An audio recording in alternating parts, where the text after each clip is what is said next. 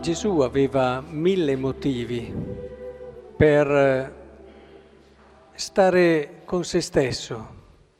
Gli avevano appena comunicato che era morto Giovanni Battista, legato non solo da sangue, ma da una condivisione profonda, da un legame che parlava di fraternità, di amicizia, di condivisione.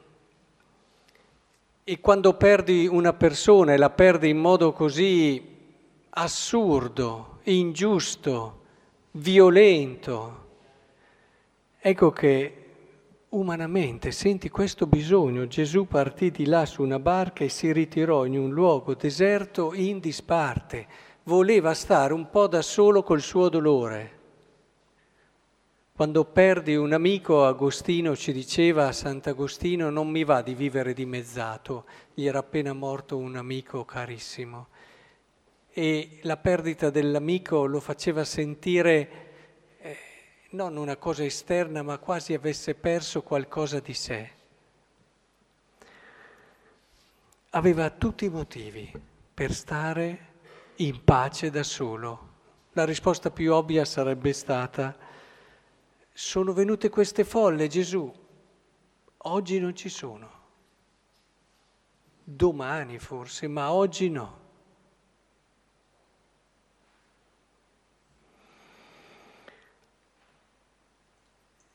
Le folle, avendolo saputo, lo seguirono a piedi dalle città. Sceso dalla barca, egli vide una grande folla. Sentì compassione per loro e guarì i loro malati. La risposta di Gesù è stata un'altra. E ciò che fa cambiare la logica, anche razionale, è la compassione, come si dice qui, giustamente.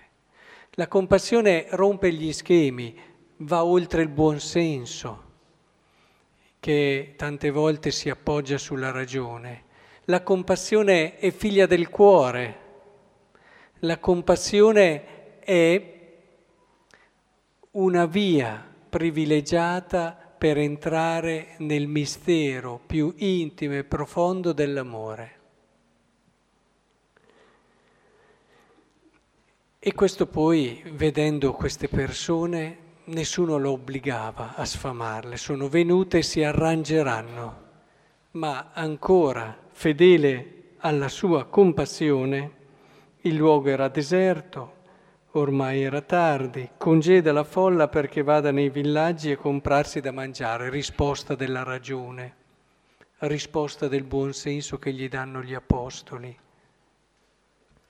Ma Gesù disse loro, non occorre che vadano, voi stessi date loro da mangiare. E questo è un partecipare, voi stessi date loro che è il figlio della compassione, perché la compassione non ce la fa a sentire l'altro come una cosa diversa da te. La compassione fa sentire quello che è la sofferenza, il bisogno, la necessità dell'altro come un qualcosa che ti riguarda, proprio come era il legame dell'amicizia, proprio come era il legame dell'amore. Perché introduco così? Perché credo che sia uno degli aspetti più belli che Gesù ci ha rivelato di Dio, uno degli aspetti più veri del nostro Dio, la sua compassione. Anche nel momento di difficoltà abbiamo ascoltato la prima lettura e sono le letture del giorno che non sono mai a caso il popolo che si lamenta, il popolo che non è mai contento, il popolo che non riesce a capire che ci possono essere valori più importanti del mangiare, del mangiare bene, del mangiare comodi, ma ci può essere una libertà che vale tutte queste cose, ci può essere un orizzonte, un significato, un, un senso che rende queste cose diverse e più umane. Nonostante tutto questo, davanti anche alla stanchezza comprensibile di Mosè, che gli dice a Dio basta, non, non posso portare questo peso, non ce la faccio più, sappiamo qual è stata la risposta di Dio, non solo nell'immediato, ma soprattutto con Gesù. La risposta della compassione. E la salvezza passa da qui. Le anime non vengono e non si rivolgeranno a Dio perché avranno paura dell'inferno. Le anime si rivolgono a Dio perché si sentono amate per come sono, nonostante loro.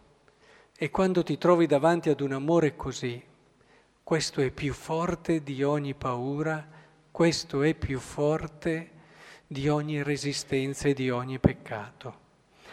Per questo allora, visto che siamo qui e chi è stato vicino a Roberta sta piangendo l'amore eh, eh, di amore, sta piangendo per l'amore ricevuto che adesso in questo momento sta diventando qualcosa di lancinante, di doloroso, perché è proprio questo l'aspetto dell'amore.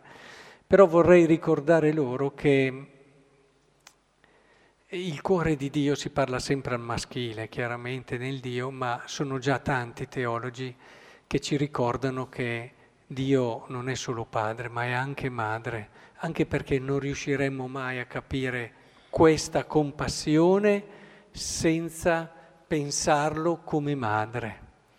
Perché sono importanti i libri, e lo ripeto spesso, sono importanti eh, le cose che ci insegnano, ma quello che ci fa conoscere di Dio, l'esperienza del cuore di una madre, credo che non ce lo faccia capire e conoscere nessuno. Non dobbiamo dimenticarlo, la compassione, l'esserci sempre di una madre instancabile, il fatto che eh, io tra l'altro ci stavo pensando proprio oggi, io delle figlie conosco soprattutto l'Anna Maria, le altre un po', conosco la Daniela certo, eh, però con l'Anna Maria ho collaborato tanto, soprattutto con il Greste, con tante altre belle esperienze. Se c'è una cosa che ho colto e che mi ha parlato di sua madre sicuramente, è che Anna Maria va col cuore nelle cose che fa è il cuore. Tante volte anche forse l'aiuterebbe, mettere, ma non ce la fa, non ce la fa anche a difendersi. A volte arriva che non ne può più, perché quando è davanti a delle esigenze e dei bisogni non riesce a fermarsi. Il cuore è così, il cuore è così. E, e ci stavo riflettendo proprio in questi giorni che eh, da chi si imparano queste cose? Da chi le si impara se non dal cuore di una madre che ti ha amato così? E, e si imparano i fondamenti della vita, le cose che ci fanno a volte andare al di là del semplice ragionamento, del semplice luogo comune, del semplice buonsenso, intendiamoci, la ragione è fondamentale, ma non ci si può fermare solo alla ragione quando si parla di amore ce lo ha fatto vedere prima di tutto Dio, ce lo ha fatto vedere in Gesù, che senso aveva mandare suo figlio? Che senso aveva mandare suo figlio a un popolo che aveva già dimostrato in tante occasioni di non saperlo riconoscere e lo ha fatto vedere e accogliere.